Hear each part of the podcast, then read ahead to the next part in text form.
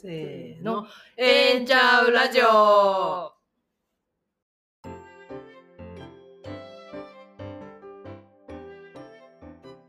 この番組は エルジービーティーキュー や エルジービーティーキュー に関心のある皆さんに開かれた場所、プライドセンター大阪からお送りするポッドキャストです。自分もそうかもしれないと思っているあなたや エルジービーティーキュー の周りにいるあなたが必要な時に相談できる場所、自分らしくいられる場所を大阪天満橋に。一人一人の違いは大歓迎。大阪に拠点を置く施設のスタッフらしくええんちゃうの気持ちで エルジービーティーキュー に関する皆さんの興味やお悩みにお答えしていきます。始まりました、ええんちゃうラジオです。今日はメインパーソナリティはコジです。はい、サブパーソナリティはよりよりです。よろしくお願いします。導入のやりとりですね。そうです、はい、今日もいただきました、はい、いただきました。ありがとうございます。はい、えーとですね、今日はですね、一緒にいる人がいきなり動物の鳴き真似で話しかけてきたらどう反応しますかということなんですけど、はいそんなことってあるどうしようかな。うん、じゃあえあれでしょ、こうまあなんかにゃんにゃんにゃんにゃんとかいうことでしょ。そういうことですよね、うん、突然でしょ。なんかハローエブリワンとかではない、ね、ってことですよね。ねにゃーはい、ワンとか言うんですよね。そういうことですよね、はい、どう反応しますか。おいおいどうしたね、私もそうなるとおいおい大丈夫か、なんか悩んでんのかおいおいどうしたどうしたってなりますね。うん、なりますよ ね, なりますね。それ以外に何かあるんかな、ね、うん、はいですですあでは今日の番組内容ですが、えー、この間、えー、とに時代のじゅっしゅうねん活動報告会と出張センターを行いましたので、そのレポートをお届けします。そしてお便りをさん通いただいてますので、その紹介をしようと思います。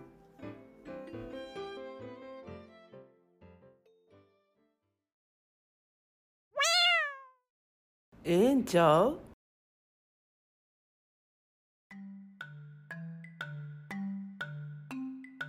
はい、えー、先日行われました虹色ダイバーシティじゅっしゅうねん活動報告会と出張センターの現地レポートについてお話しします。よろしくお願いします。えー、はい。先日、えー、しちがつにじゅういちにち金曜日は虹色ダイバーシティの活動報告会、じゅっしゅうねんの活動報告会と出張センターを、このプライドセンター大阪の近所ですね、あのクルーズイベントもやった川の駅八軒屋でやりました。わー。わーね。気持ちいい天気だしね。当日は、ね、うん、外はほんとすごく晴れててめちゃくちゃ暑かったんですけども、あのよく晴れてて気持ちも晴れるような一日でした。はい、はい、ちょっとね川からの風が気持ちよくて、ね、うん、そうなんですよね、うん、うんうんで、えっと、会場は虹色のハートやユニコーンたちの風船がさらに気分を盛り上げてくれましたね。そうですね、うん、一生懸命膨らましました。そうですね、うん、水泳部と吹奏楽部がそうです、ね、活躍してましたね。肺活量が生かされましたねはい。で、えっと、虹色ダイバーシティのじゅうねんの歴史や誕生の裏話、そしてホームページが完成するまでのお話、あのゲストにトークに来ていただいた方に ね, ね、うん、あのお話を聞いて、えっとまあ、この台本を書いてくださってる構成作家さんは知らないことをたくさん知れて楽しかったということです。それは良かった、うんうん、まあ、あの会場の方もね、あの実際出張センターも同時開催してたので、うん、あの虹色ダイバーシティってなんかここセンターやってる団体やって知ってるけどよう知らんわっていう人もね、うん、あの知っていただける機会になったのかなと思います、うん、はい。で、交流会では本当たくさんの人があの来てくださって、人といろんな人とお話できてよかったですね。ね、そこら辺でご挨拶されてましたね、うん、そうですね、うん、それではおいつもの恒例のお、はい、お待ちかねの現地レポートを聞いてみたいと思います。はい。はい。せーの、現地のコジさん。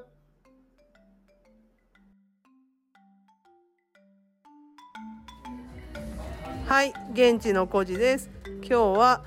川の駅八軒家に出張プライドセンターとして来ています。ろくじからは虹色ダイバーシティじゅっしゅうねん記念の活動報告会が行われます。室内はいろんな風船が飾ってあって、ジェンダーユニコーンみたいなのがあったり、ハートのレインボーがあったりします。垂れ幕もかかってます。ではではでは素敵なコーヒーのプレゼントをいただいたココアルの小野さんにインタビューしてみます。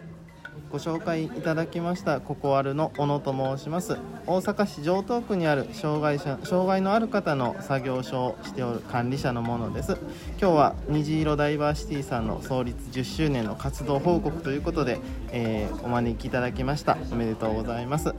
私どもはココアルの方は、えー、コロナ以前から、えー、とイベントで講師として来ていただいてお話をいただいたり、大阪マラソンでスタッフが参加させていただいたりしておりました。えー、ドリップバッグの作成とかもやっておりますので、またよろしければあのホームページ等ご参考いただけましたら幸いです。えー、改めまして本日はおめでとうございます。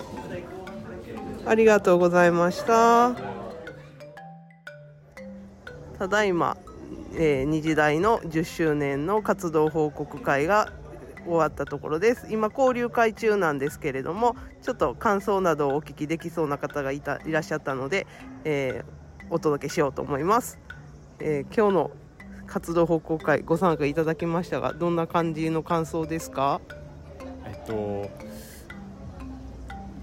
今日はあのすごく貴重なお時間、あのお話をお聞きできてあのよかったです。あの僕はあのいちねんまえぐらいからあのセンターあそうですねプライドセンターの方あの邪魔あの利用させてもらってるものなんですけど、あの虹大さんの今までの、まあ、歩みというかあの歴史みたいなのもお聞きすることができて、とてもあの興味深くあの興味がご参加いただいた、はい、あの参加できてよかったです。 あ, ありがとうございます。はいはい、突然のインタビューにもお答えいただいてありがとうございました。これからもよろしくお願いします。はい、皆さんありがとうございました。えー、それでは、えー、イベントを終了するにあたって会場にいる、えー、皆様全員で一緒になってですね、このイベントを締めたいと思います。虹色ダイバーシティじゅっしゅうねんおめでとう。虹色ダイバーシティじゅっしゅうねんおめでとう。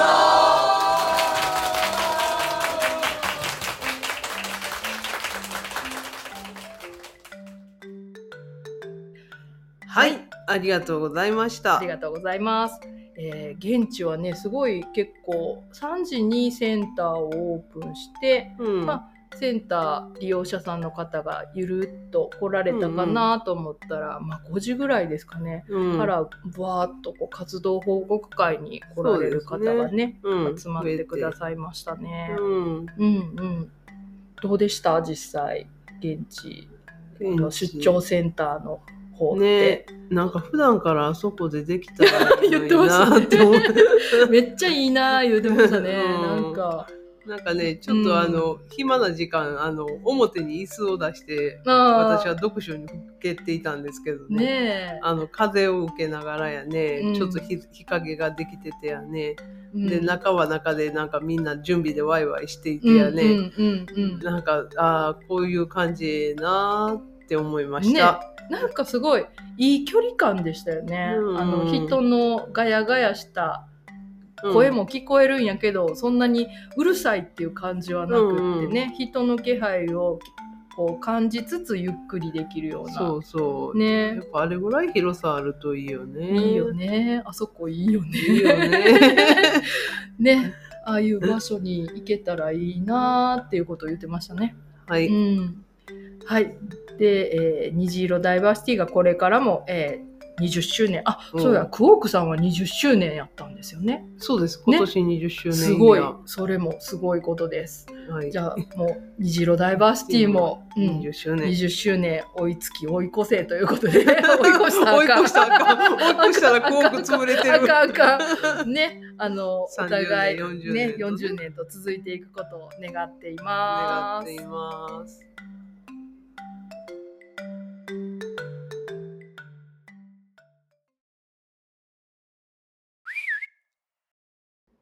おこしやす。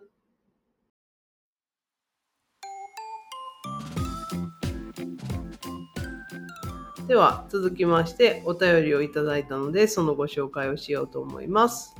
はい、ではまずいち通目ですね。ラジオネームひよこまんじゅうさんからいただきました。こんにちは、ありがとうございます、えー、もし夏休みがさんかげつあったらどこに行きたいですか、ということです。おおお、さんかげつってすごい ね, いねえ、ろくがつからとかやったらろく、なな、はちやで、ああすごいね、すごいね、何するやろ、さんかげつか、どうしようどうしようどうしよう、何や。でもね、私あんまり環境が変わるの好きじゃないから結局家におると思う。ああせやね、何するやろな。えりょりさん結構いろんなとこ旅行行ったりしはるもんね。旅行行くけどね、そんなお金もないからねお金やったらあちこち行きたいけどな、まあ、まあまあまあまあ、さんかげつ休みがあってお金もあるという設定やったらサマージャンボも当たってるみたいなそっか、えー、そうやな、旅行行くかな。でも海外とかでもゆっくり遠いとこ行きたいかもね、そんだけあったら、うん、今までで一番遠いとこはどこ行ったことあるんですか？私はあのロンドンですね。ああ、うん、イギリス。うん、イギリス。うん、遠かったな。うん、遠そう。うん、うん、そうですね。そのええー、さんかげつ、なんか大学の時に。な、うん、大学生の夏休みってめっちゃ長いんですよ。あ、だいたいしちがつ、えー、いつぐらいやろ、しちがつ終わりぐらいにはこう前期のテストが終わって、うんうん、はち、きゅうあるんですよ。でじゅうがつから学校とかやったと思うねんな。違うかな。でもさんかげつ弱あるんじゃない？あるんかな、ま、ま、丸にかげつはあったと思う、うんうんうん。何してたんやろうって今思ったけどめっちゃバイトしてたな、あの時は。学生の時は、うん、今やったら何すんねやろねさんかげつってね、 ど, どんなことすんねやろ、ね、なんかワ ー, ワーキングホリデー、はいはいはいはい、とかってあれってどんなのごかげつなんやろ私もよう知らんでもなんかどっか行けそうやね、そういうの ね, ね、うんうん、思い切って行ってみるのもいいかもですね、うん、はい、はい、ひよこまんじゅうさんありがとうございました。はい、ではに通目ですね、うん、えー、ラジオネームたまごっちさんからいただきました、えー、スマホに入っているおすすめのアプリ教えてください。私はここからファインの公式アプリでポイ活してますって書いてますすごいマニアックなアプリおすすめしてはるんですねすごいな、ポイ活か、ポイ活かってことはここからファインをめちゃくちゃ使ってるってことなんですね。あ、そういうことですね。ね、うんうんうん、なんかあります？えー、なんか普段よく使ってるアプリ。いやー、私全然、えー、全然全然全然。私もね、これお便り見て何やろうと思って何をおすすめしたらいいんやろうって、はい、自分のこうスマホ見てみたんですよ。はい、そしたら。最近あまり使ってはなかったんやけど、うん、あ、そういえばこんなゲームがあったなと思って、ほうほう、えっと、にゃんこリゾートってやつがあるんですよなんかもう見る、見る、見るというか聞くからにゆるいゆるいゆるいなんか結構放置系のアプリであの島、リゾートの島があって、はあはあ、えっと、そこで猫をね放し飼いにしてるんですよ。はあはあ、でどんどん島も大きくなるし、うん、猫もどんどん増えてきて、うん、こう猫の世話しながらこう猫を遊ばせながらどんどん島を大きくするっていうだけのゲームなんですけど島が大きくなる、うん、島リゾートの島でその島の中になんか遊具みたいな猫が遊ぶところがどんどん施設が増えていくんですよ、うん、ポイントを貯めてねゲームの中で、うん、そしたらどんどんこう大きくなってって、うん、で別の島から誰かが遊びに来たりとか、うん、自分が別のとこ遊びに行ったりとかもできて、うん、そうただただゆるいで猫がねいろんなほんま結構リアルで可愛らしい猫がいっぱい、うん、いろんな柄の猫がいるんだけど、うん、その猫にあのアイテムがあって、うん、なんか服着せたりとかそういうアイテムアイテムできてで猫なんか猫うろうろ島の中してるんやけど、うん、なんかピンってこうマークみたいなのが出ててよく見たら撫でてくれっていうのがなんかあったらわーってひたすら撫でると画面でそうそしたら猫がわーって喜んでポイントもらえるとかそういうゆるいやんこリゾートっていうのは結構一時期めっちゃハマってずっとやってた、うん、思いましたなんかあるんやろねそういういろんなゲームが ね,、うん、ねそうそう結構猫好きにはおすすめですねなんか、うん、聞くだに楽しそう、うん、でそんな必死で世話せんでもいいのよ放置してたらな ん, なんとなく進んでる、うん、そうそうポイント溜まってたりとかしてへえ、うんですはいたまごちさん、はい、お便りありがとうございましたはいではさん通目最後のお便りですね、えー、ラジオネームさえさんからいただきましたありがとうございます、えー、私自身洗いでジェンダーやフェミニズムに強い興味があります少し前までは女性で性的指向も男性だと認識していましたが最近は自分の性別が思っていたほど女性じゃないかもと思うようになりました。幸いにも自分のジェンダーについて話せる友人が周りにいるので助かっていますが、社会の雰囲気や風潮との大きなギャップを感じます。日本の エルジービーティーキュープラス のコミュニティに対する風潮はどうすれば変わると思いますか？とのことです。ありがとうございます。ねえ、うんうん、そうね。そうね、風潮、社会の雰囲気や風潮との大きなギャップを感じてらっしゃる。うん、つまり、うん、周りの人とはそんなギャップを感じずに、うん、ジェンダーのこととか、まあ、性的指向のこととか喋れるけど、うん、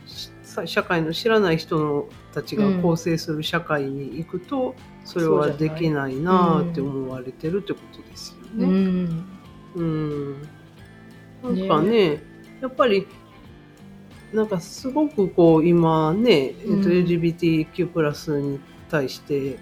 社会は風当たりが強い時期にな、うんね、時期っていうか強いことになっているので、うん、でもきっとねなんか知らんからっていうのもあると思うんですよね、うん、そうね、うん、身の回りにいないと思ってる人が結構そうそう、ねうん、なんか知らんから余計怖くなって、うんであらぬことを言うとかっていうのもあるやろうなと思うので、うん、まあなんか知ってもらうというのは重要じゃないかなと思ってるんです、うんうん、でそこでそこで虹ボイスとかどうですか、うんうんうん、あれですね虹色ダイバーシティが毎年やってるアンケート調査ですよね、はい、そうそう、うん、あれ本当当事者ないしその、まあ、周囲の方たちのリアルな声がすごく集まってて、うん、毎年、ねあのまあ、虹色ダイバーシティの宣伝みたいになっちゃいますけど、はい、あの虹色ダイバーシティのホームページもしくは虹ブリッジっていうサイトで、えっと、いろんなデータ過去のものも全て公開してるので、うん、で今年もこのろくがつに調査しましたけどもうじき、えーまあ、まず速報値とあと最終のその実際の集計データですね、うんうん、もう年内にはおそらく公開すると思うので、うん、それとかをねあの公開されたりそういうリアルなデータが出てきたら周囲の人にこういうのがあるんだよとか、うん、ねえ、ねえ、ちょっとお知らせいただくだけでもね、うん、うん、と思うんだよね。ね、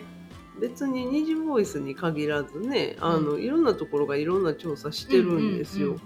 んうんね、なんかそういうのがちゃんと紹介されるようになっていったら、うん、うんやっぱり変わってきたなっていう思うあの、うん、目, 目安になるかなと思って、うん、っていうのも、ね、メディアとかもそのなんていうの大衆向けのメディアとかでも、うん、こういうデータがあるよとかってなかなか使ってもらえないじゃない、うんうん、やけどなんかそういうのがこういろんな人の口伝いに伝わっていって、うん、でこうメディアがそれを取り上げるとかになったら、うん、あ社会変わったなって思うなっていう風に感じました。そうね、うんうん、そういう風にすれば風潮は変わっていきますよねきっとねと思うんだけどね、うん、はい、はい、さえさんお便りありがとうございました。ありがとうございました。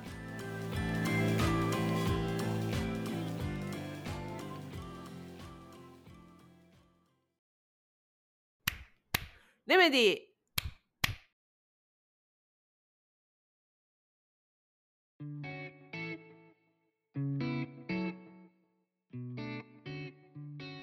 このポッドキャストではリスナーの皆さんからのお便りを募集しています。プライドセンター大阪のメンバーに聞いてみたいこと、周りの人には相談しづらいこと、なんだか最近モヤモヤしていること、失敗だけどええんちゃうで消化させたいことなど、ぜひ私たちに送ってください。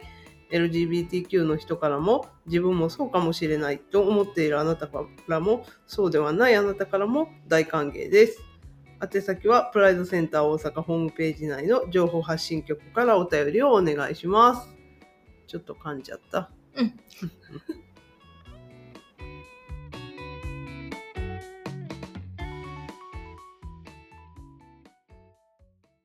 せーの、えーんちゃうラジオ。